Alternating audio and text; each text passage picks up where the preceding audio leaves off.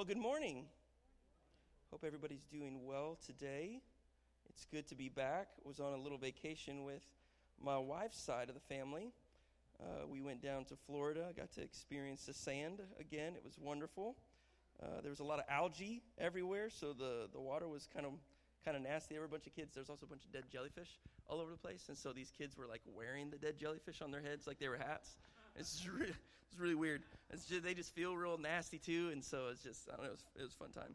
So uh, if you're grossed out by that, I apologize, but it was a good time anyways. But uh, but we got to eat some good food, just hang out with family. It was wonderful, and then I got to go on a uh, on a trip to our nation's capital, and I got to hang out over there for a little while uh, for some training for my job at the college, and I walked 15,000 steps. Excuse me. Can you grab water out of there? I've got some in there. Thank you. I walked 15,000 steps on Thursday uh, afternoon, walking and looking at all the different sites and all the different things that there was to see over at Washington, D.C. Uh, my bucket list thing over there was uh, Lincoln's Memorial, though. That was like the, the top tier. The big thing that I really wanted to go and look at was Lincoln's Memorial, and that was, uh, thanks, Mom. Everybody's grateful for mothers, right? Yeah? You guys laughed. You should say amen to that. That's, uh, so I was uh, just the, the gravity of how large. Has anybody ever been to the nation's capital? Awesome. Couple you guys? Well, if you have not, then I really encourage you to do so at some point in time in your life to go over there and check out and see what it's like over there. It's amazing. and It was such a good experience. and so, uh, one of the big things that I loved about, about the memorial was that just how big it was compared to just about everything else that was around there. Just the, the size of it, and to realize that they built all that stuff not like five years ago. It was much longer that they went through that process and built it, and uh, just the, the things that Lincoln was able to accomplish whenever he was in leadership of the country was just incredible. And something that was really fun, if you've never uh, seen pictures or anything, is that when you come up into the into the memorial, you see, of course, the massive statue of him sitting there, and then on either side, um, they have on the walls they have the speeches that he that he gave uh, during his inaugural addresses. And I wanted to read a portion of it. I, and I, I, was just taken back as I just was kind of drinking in everything that was around there and just the, uh, the experience of being there. And I was reading through it, just caught my attention. I, I wanted to read this this morning. This is in the middle of his second, uh, second address. And he says in here, talking about both sides during the Civil War, he said that each, each looked for an easier triumph and a result less fundamental and astounding than each other's. Both read the same Bible and pray to the same God, and each invokes his aid against the other. It may seem strange that any men should dare to ask a God's just assistance in, uh, in wringing their bread from the sweat of other men's faces, but let us judge not that we may not be judged. The prayers of both could not be answered, that neither has been answered fully. That's so that's so huge. The prayers of both could not be answered, that neither has been answered fully. The Almighty has his own purposes, saying, Woe unto the world because of the offenses, for it must need uh, sorry, woe unto the world because of offenses, for it must need be that offenses come. But woe to that man by whom the offenses come.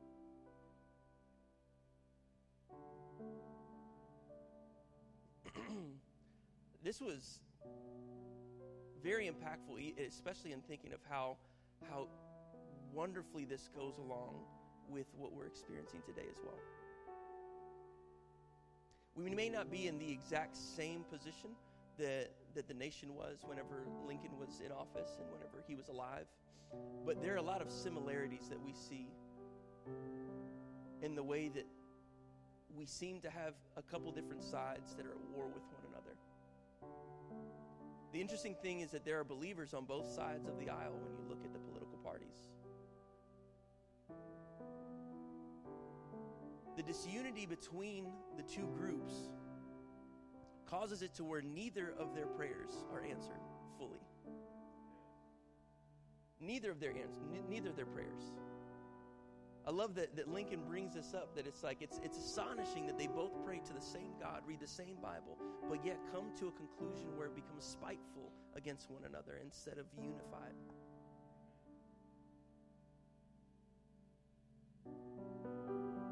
And this is the state of our nation right now.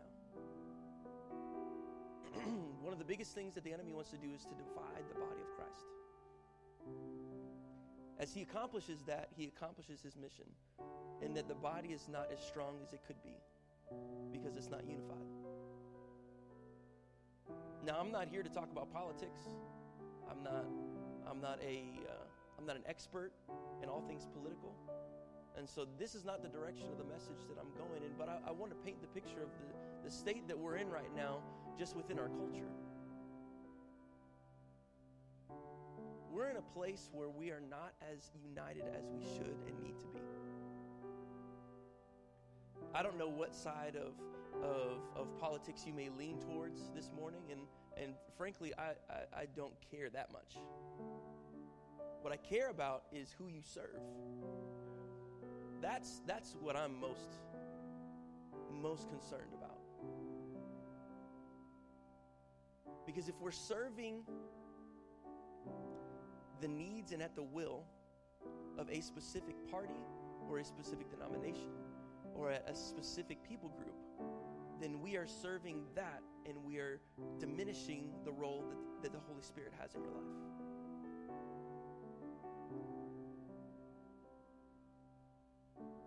So what I really think that we that we need to focus back on and something that just hit me whenever I was standing there at the Lincoln Memorial was that there is a dire need for us to be unified with Christ much more than what we may even think that we are at this point in time. We cannot be at war with one another. We cannot be at war with other people who, who may not have the same type of theological positions that we have. We have to have Christ as the firm foundation that we stand upon. That has to be the main category that we that we live our lives by. Absolutely. We cannot sacrifice our faith in Christ for an allegiance to a people group, to a, a specific community, or anything like that. Christ has to be first and foremost in our lives. Has to be. Has to, has to, has to. And when this happens, we will see the blessings of the Lord come upon you. Not because I'm seeking blessings, because it is not blessings that I'm looking for to come from the Lord. It's the relationship, but because you're in relationship with Him, then blessings come. And I'm not talking about just financial blessings, although although you see that as you follow after the principles and the natures of what of what God has asked us to, then financial possibility comes more and more because you are living at a way that people notice and they desire to bless you in positions, whether if that's at your work, whether if you are able to get a different job, or whether someone just decides to bless you financially by giving you a Holy Ghost handshake. So it's not the intention that I want to gain financial uh, uh, financial status. That's not the reason why I'm a Christian. But blessings come from also having unification within your family the blessing of relationship with the body, with the community of believers that come together and who can worship God and you can be encouraged by them. The blessing of having a shoulder to cry on when you're experiencing things in your life. The blessings of having uh, people to try to, to experience and to, and to celebrate your triumphant moments in life as well. You gain wise counsel from these people. And you can also just have great fellowship and enjoy the community which is the body of Christ. And so, something that, that we see that, that brought the people of God together throughout church history is something that we're going to be doing uh, today at the end of the service, and it's gathering around the communion. This is called the Eucharist, it's called the Lord's Supper. There's a few different names that you'll find throughout church history um, that describe this this activity that we're going to be doing. But for the most part, worship, the worship service, was gathered around this part of, of the body of Christ, where we got where they gathered around the elements. Now, historically, when you look through, I was I was listening to uh, Dr. Tim Mackie from the Bible Project describe um, this section of scripture that we're getting ready to go into, and uh, he said that this traditionally took about two hours to go through. Whenever you would sit down and do Passover meal, and you would you would encounter these, these moments of community together. It would take about two hours in total to be able to go through this entire process. Now, a lot of times in today's society, in our, in our churches, it takes about five minutes, maybe 10 minutes tops, and then we're good. Not that it's bad or anything like that, but just to paint a picture of, of the importance of why they gathered around this is what I want to kind of communicate to us this morning and, uh, and deliver just a bit of more intentionality in why we're doing these things and why we even take communion. Um, this is a tradition that we do, and if you've been in church for a while, you've done this quite often. But it doesn't mean that you completely understand why we continuously do that whenever we know that Christ died on the cross for us. So let's paint. Let's let's go through this passage of Scripture together, um, because I think this is very valuable for us. And Jesus, in his uh, in his beautiful timing and wonderful, uh, wonderful just for, foresight, he took communion. He did Passover meal right before he went to the cross. Now, if you're unfamiliar with Passover, what Passover is, is if you go throughout the Old Testament, there was um, with Moses, when the Israelites were enslaved to the Egyptians, there were 10 different plagues that occurred that Moses would continually go through, and then the Lord would, would uh, incite a plague on Egypt for not letting God's people go and worship God at the mountain. And so, with these 10 plagues, the very last one, there is a Passover proclamation that needed to happen. And this Passover proclamation was that the Israelites were supposed to take the blood, they were supposed to kill a lamb. They were going to, to eat the lamb there. And what they were supposed to do is take some of the blood and paint it over the top of the doorpost. And the sides, yeah, and the sides. So they were supposed to mark their door, their door frame outside to show that that they are obeying the command of the Lord, and that when the when the angel of death would come through, he would pass over their house, and death would not occur within their household. Those who who did not participate in this activity, the firstborn of their of their children, the firstborn male, would pass away. Pretty wild, pretty wild story. I mean, if you read the Bible, there's some pretty insane things that occurred throughout there. This is not just some little children's rhyme that you want to go through. This is not just a VeggieTales story, although those are helpful and beneficial. It doesn't quite paint the picture and the, and the gravity and the depth of what they were experiencing during these moments. and so they celebrated, from that point on, they celebrated the Passover meal. Now, this served two purposes. The first purpose was to remember the blessing that God gave them of being able to have death pass over their household so that they were able to walk across the Red Sea and they were able to go to the mountain. They were able to worship the Lord so that they were able to go into the promised land and experience relationship with God.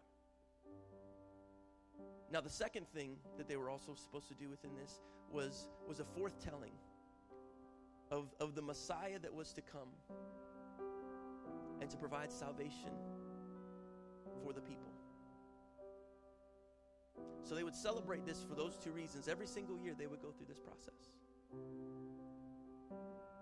And so Jesus was celebrating this with his disciples. And this is happening right before he goes to the cross. So we're going to start in verse 17. On the first day of the festival of unleavened bread, the disciples came to Jesus and asked, Where do you want us to make preparations for you to eat the Passover?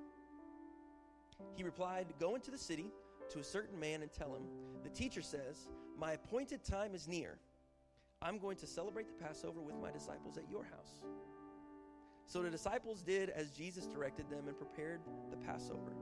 This is really interesting. That Dr. Tim Mackie explains it this way. He was like, This is almost like a spy movie where it was really weird to where Jesus went and told his disciples, hey, you're going to go into the city, okay? When you find the donkey, that's going to be the place. And you give them the code word that Jesus, that the Messiah, is going to have Passover at, at, his, at his house. And they're going to be like, all right, cool.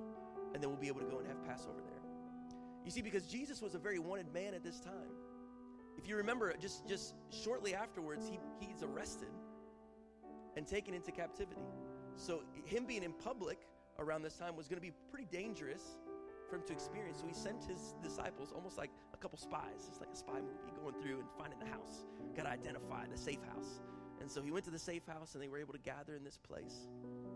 And then so from this moment, it says that they, uh, it says, when evening came, Jesus was reclining at the table with the twelve.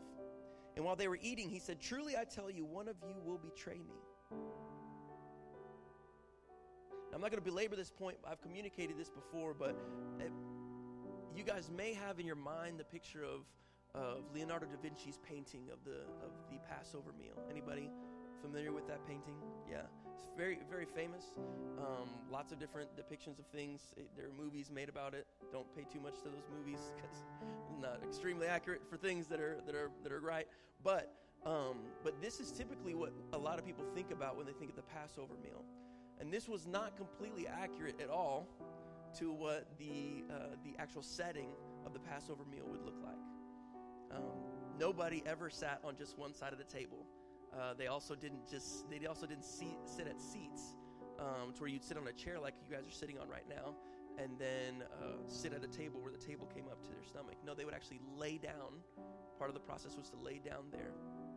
And I've taught this before, and, and maybe when we when we end up going through the book of Matthew at some time, I'll, I'll get into this a little bit more again. But but they would actually sit in either a circle or a semicircle in the tables, and sometimes they would have um, a, a, small rectangular table right here. They would have another one right here, and then they'd have another one just sitting right there to where they can all see one another and they could be in fellowship with each other. And that way, when people came to serve the meal, they could serve in front of them and they could all be in service and watching one another. It was the community aspect of it to where no one was left out in the midst of that conversation.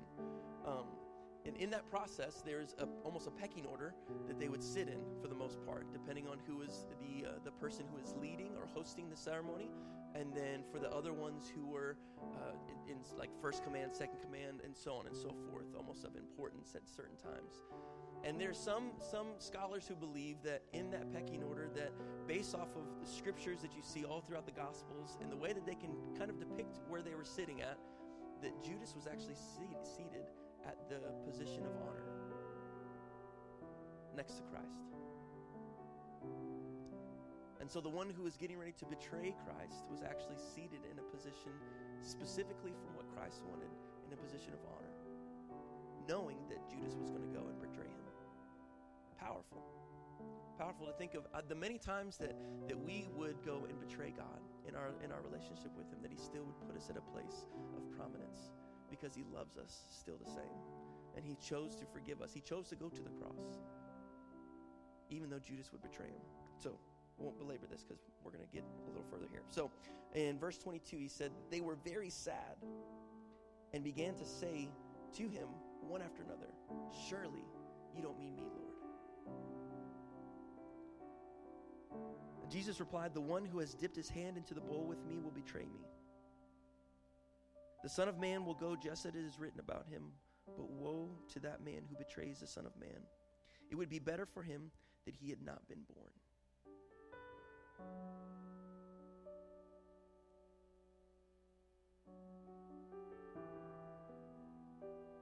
Interestingly enough, Judas was not the only person who betrayed Christ. We highlight Judas absolutely because of the, uh, the betrayal that he had of exchanging Christ for 30 pieces of silver. But if you think about the, the number of disciples who ran away and who didn't believe that Christ had returned or that he would raise from the grave, there were many who betrayed the thought. Judas, or sorry, uh, Peter, denied Christ three times. So every one of them went around, surely, God, you don't mean me. Surely it's not me that I'm going to be betray you. And I can almost I can almost envision Jesus kind of chuckling in the back of his mind, going, You guys have no idea how fickle you are you are. how easy it is for us to walk away from Christ in moments of circumstance. That whenever the Roman soldiers came to go get him and took him back, they ran away afraid. So it's easy for us to judge Judas in this moment and say, oh, everybody else was really righteous because they didn't want to betray God. They didn't want to betray Jesus. But you also have to think of Judas in this moment. He, he, there was a reason why he betrayed Christ. There was a reason why he exchanged him for 30 pieces of silver. We are not completely given reasons there, but there are some, uh, some thoughts that people have as to, as to possible evidences of like some events that would happen that caused Judas to get to a point to where he wanted to do that. Some would say that he, uh, his teaching was a little too radical of loving one another. That whenever the woman broke the alabaster jar on Jesus' feet, Judas was the one who accused her of, of being wasteful. Could have used that money for the poor. Could have been wasteful there. And he, he could have thought that was reckless of Jesus to, to waste money in that manner. To elevate women in a, in a position of prominence and have them have uh, the opportunity to be, to be witnesses of Christ and be his disciples could have rubbed him a very wrong way as well. As devout Jews, they followed very specific protocols and very specific things, and some were a lot more zealous with those laws and with their interpretation of the law than others. And so he could have been one who was zealous for, for what he believed. So, h- how many times are we zealous for what we believe, but we could also be very incorrect in the way that we've interpreted how this is supposed to happen? How often are we met with, with humility when we come to the scripture and say, I'm not going to project my own thoughts onto Scripture, but I'm going to read the Scripture and let that teach me of how I should act. There are too many people who are divided, especially whenever you, I'm, I'm thinking back again of, of Lincoln's uh, speech, where we're divided because we're still reading the same text, we're reading the same things, but we're not coming together in conversation. We're shouting at one another as to why I'm correct and why you're wrong. We have lost sight of the love your neighbor with with everything because you love Christ, because you love God. And so we, we continue to look on and in verse 25, then Judas, the one who betrayed him, said, Surely you don't mean me, Rabbi. Jesus answered, You have said so. While they were eating, Jesus took the bread. And when he had given thanks, he broke it and gave it to his disciples, saying, Take and eat. This is my body. I'm just going to put a pause on this real quick. This, this was a, a very odd thing for Christ to say. Very odd.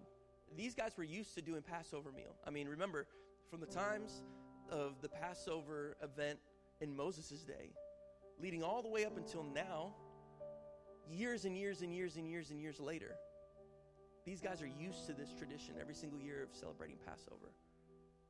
But then for Jesus to say, This is my body,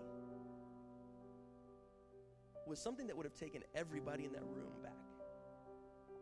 Like, Jesus, this is bread. This Jesus is wacky, man. He's continuously saying all these things that I don't even understand. This is bread, Jesus. And he goes, No, take this. This is my body. Because it is to be broken.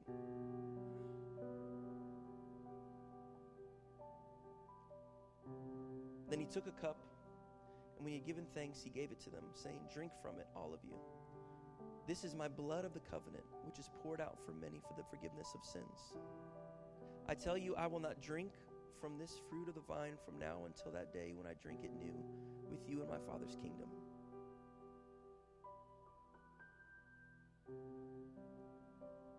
Now, traditionally, there's one more element that's added into the Passover meal when they partake and it's a bitter it's a bitter uh, herb that they put down, and they actually dip the bread in that bitter herb and they eat it.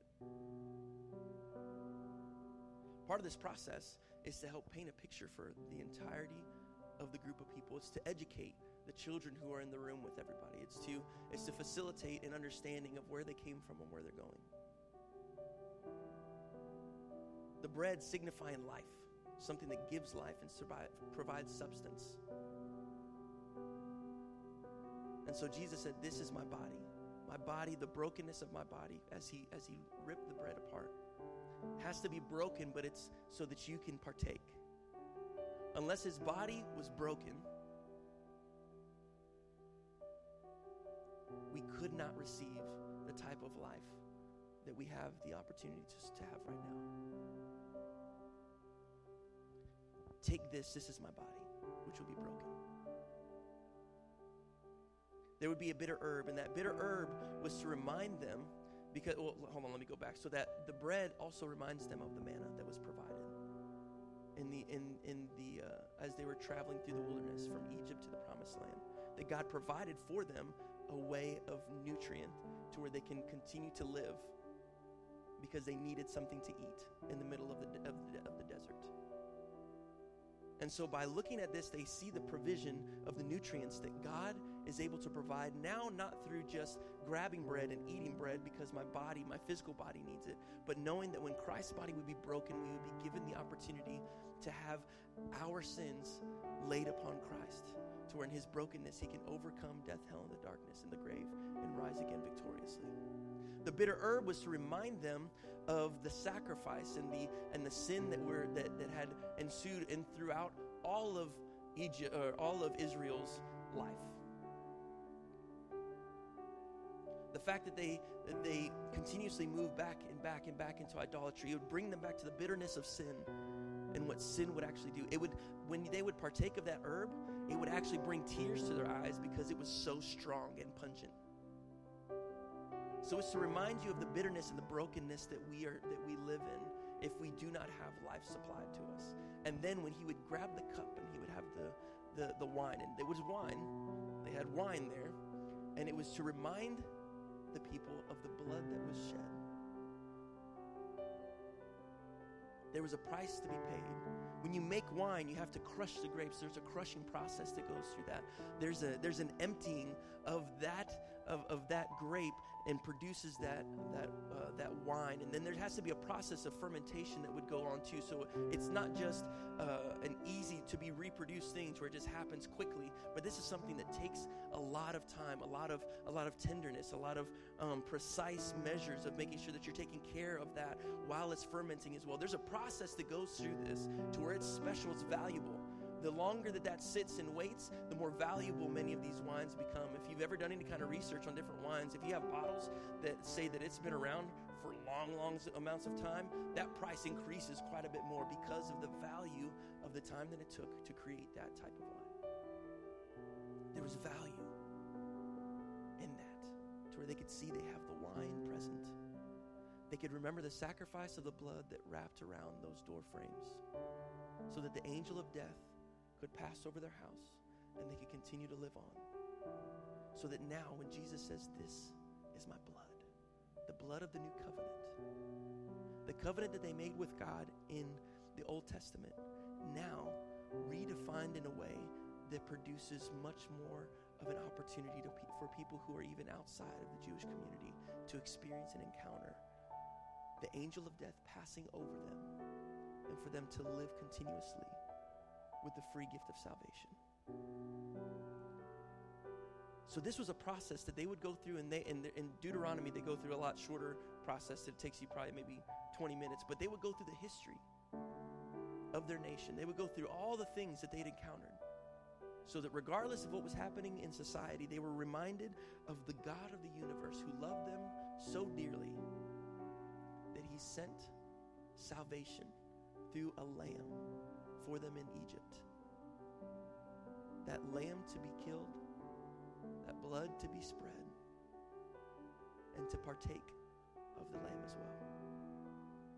And they would partake of the bread throughout the wilderness.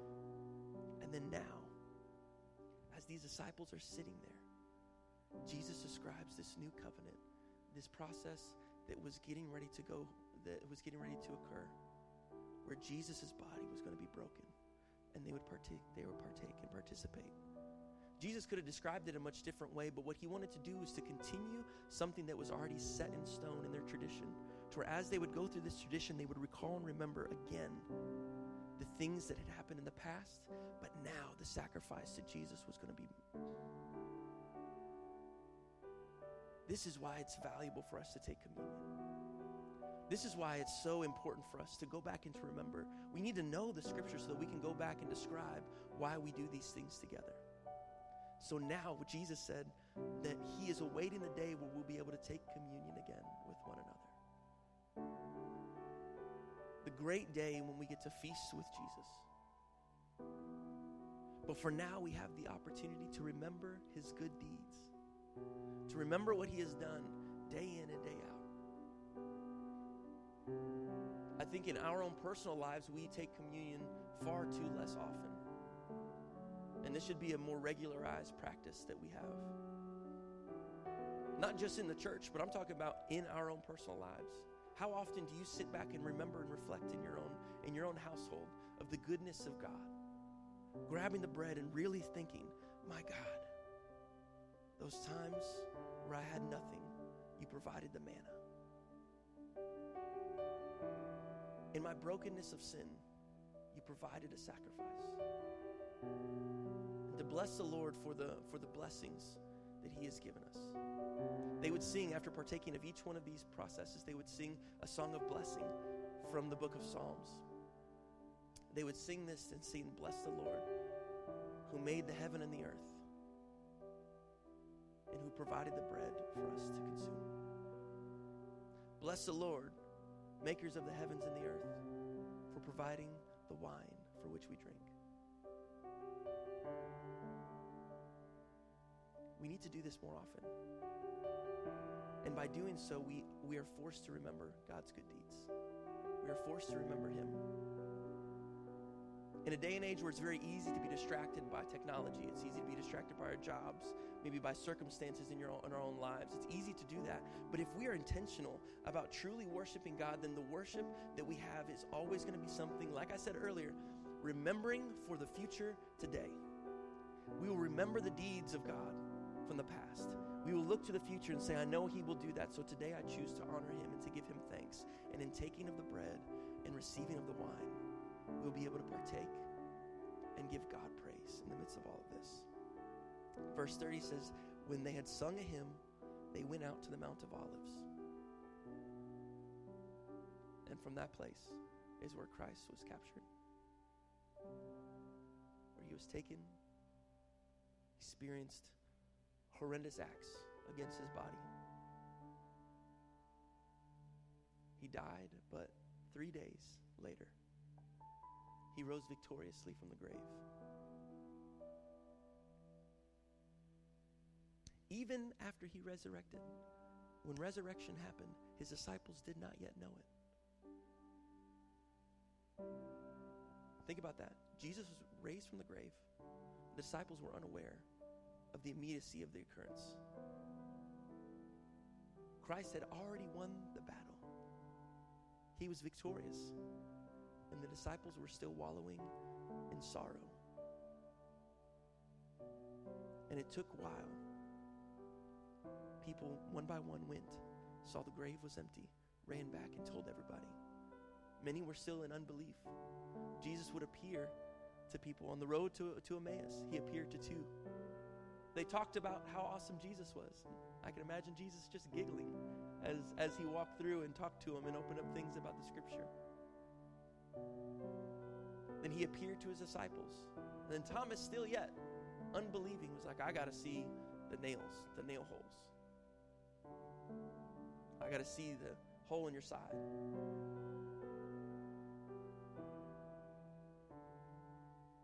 He went before he ascended in and he spoke with many of his followers. There were still many people around who, who were in disbelief that Jesus had risen from the grave, but there were people who knew.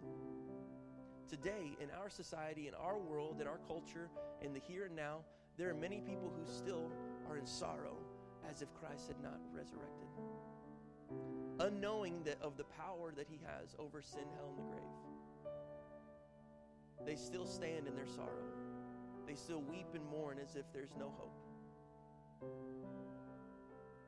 There's some people who are even a part of the church who, who their identity is found in their ability to perform and not in Christ's ability to save.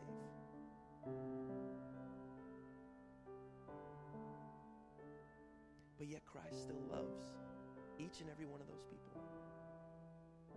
Whether you feel like you've been one who ran to the tomb to find that he wasn't there and celebrate and run back, and tell other people whether you were the forerunner or you one who are in waiting right now still christ has compassion on both both ends of the spectrum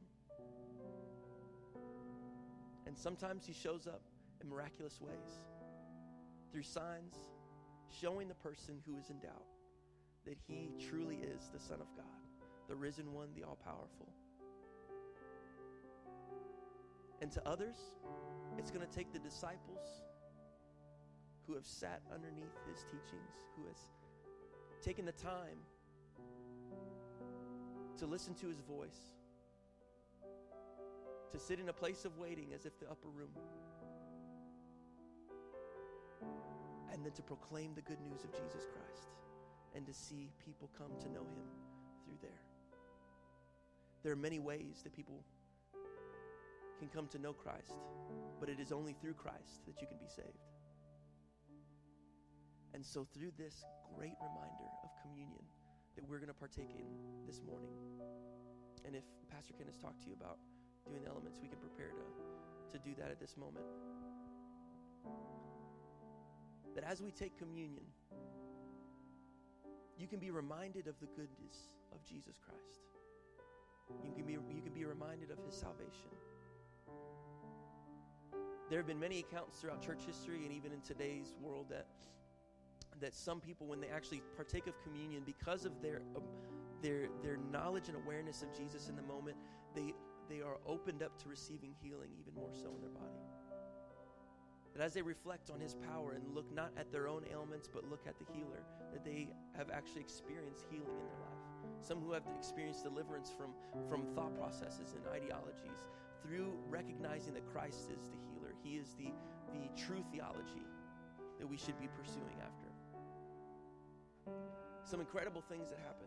There are a bunch of different beliefs all throughout church history, three different ones specifically about the elements in communion. The, the, the Catholics more so believe in transubstantiation, where they believe that, that the, the, the priest would stand there and he would hold the elements and it would actually turn right there in his hand into the body of Christ, that the wine would turn into his blood right there. Um, I don't necessarily believe that that is the, the process in which we actually celebrate communion. The next one was is, is more so known by some of the church fathers in, uh, in early Protestantism, like Luther, uh, called consubstantiation, to where as you partake of the elements, God's presence surrounds it from the front to the back and side to side. That, that as you partake and you acknowledge God's deeds, that there's actually a, um, like a supernatural element almost to it. Not that that piece is supernatural, but your awareness of His presence in the midst of this becomes a powerful revelation in your own life. I kind of like that. And there's also uh, the memorial aspect of it, to where when Jesus said, "Do this in remembrance of me," it just causes you to reflect and and and, uh, and memorialize that activity.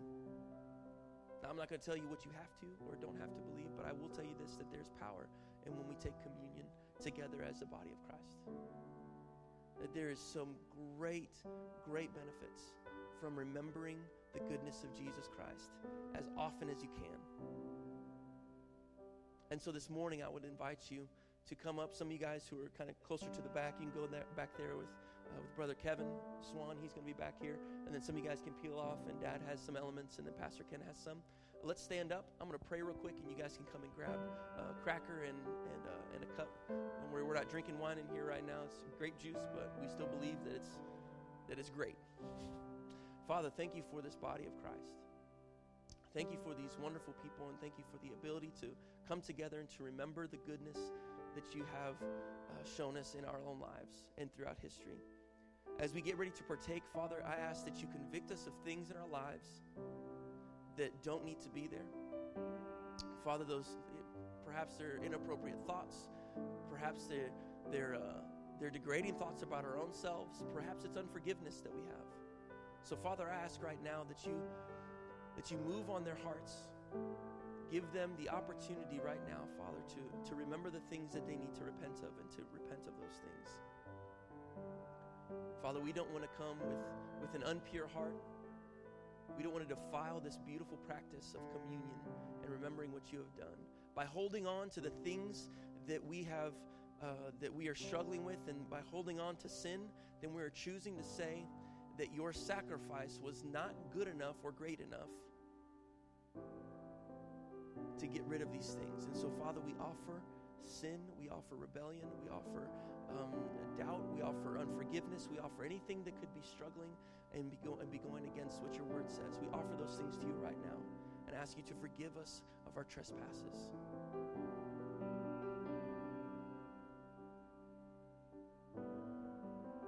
Just take a few moments right now. If there is anything in your heart that the Holy Spirit is highlighting that you need to get, get rid of and, and, and almost like flush out and offer it to Him, then, then let's do that right now. In your own words, ask for forgiveness of things. In your own words, ask, ask for, for complete deliverance from certain thought processes, from, from things that you're struggling with. And I want to give the opportunity right now, too, that if you do not know Jesus Christ in this room and you would like to come to know him, that, that his sacrifice you see is, is of great value and of great worth, and that you desire to have relationship with this Jesus Christ, then I invite you to raise your hand as, as an act of faith, saying that this is something that I need in my life, and I do not possess it.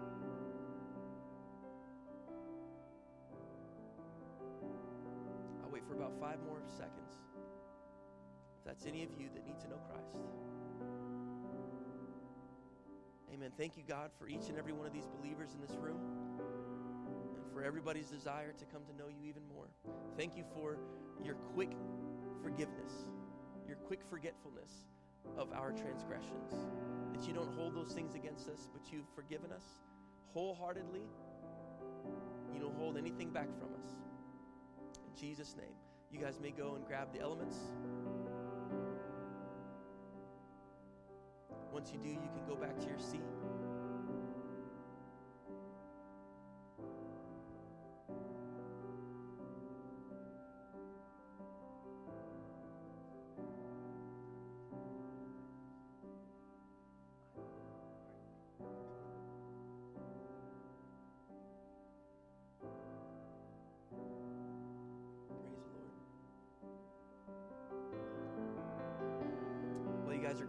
Grabbing elements, um, I'll share a story with you.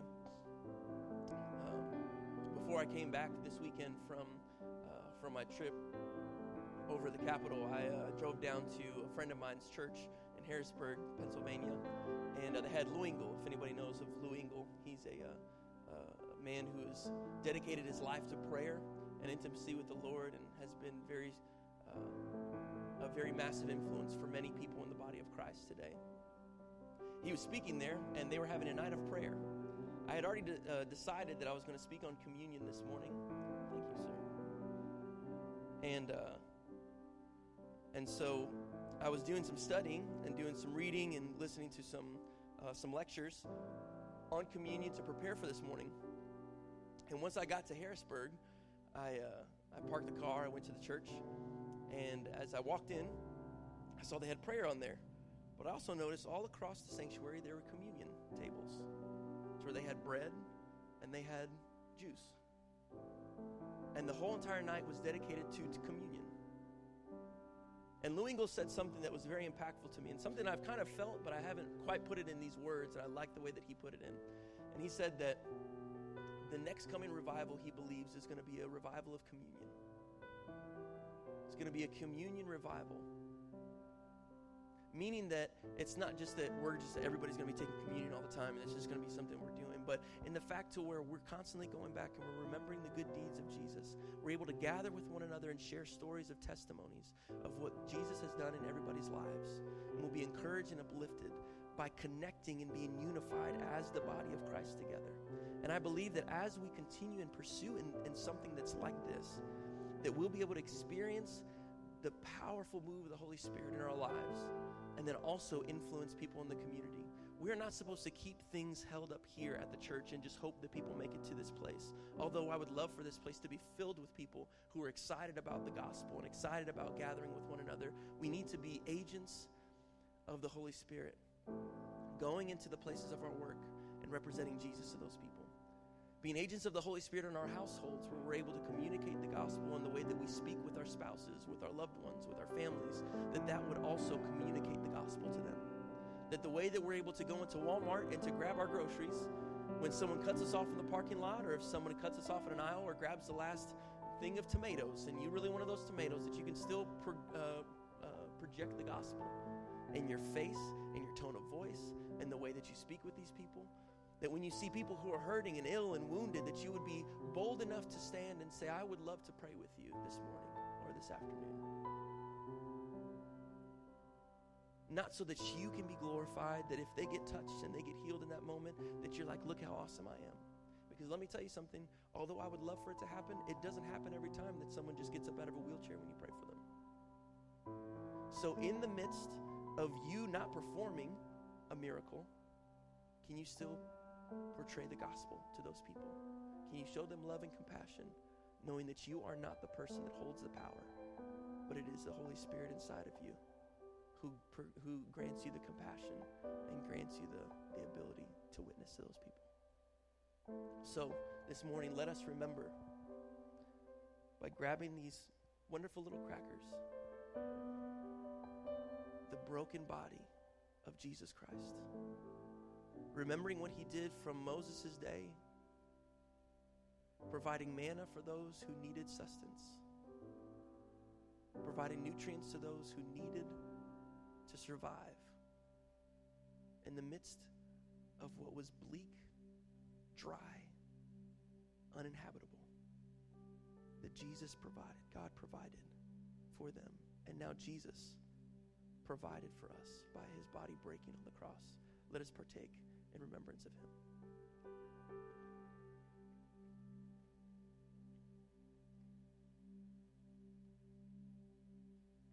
Now, as we grab this cup, let us remember that our life is but a vapor. And that no matter what, how many de- good deeds we could accomplish, no matter how many times we could feel like we're just the best person in the world, or even if we feel like we're the most awful human in the world, that it was not by my might or by my power that I have the ability to be saved, but it is by the Spirit of the Lord who drew us to Christ, who shed his blood, that just like in the days of Moses, when the blood was spread, the angel of death could pass over and they could continue to have life. That when Jesus' blood was shed, that was the price that was paid once and for all for all of our sins, so that we are passed over in judgment. There is therefore no condemnation for those in Christ Jesus. So let us celebrate the blood of Jesus this morning and receive your healing if you need that as well.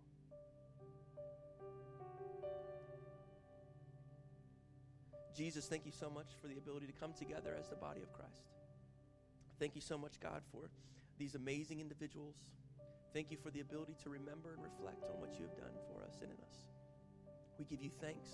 We give you, we give you all the praise because you are honorable.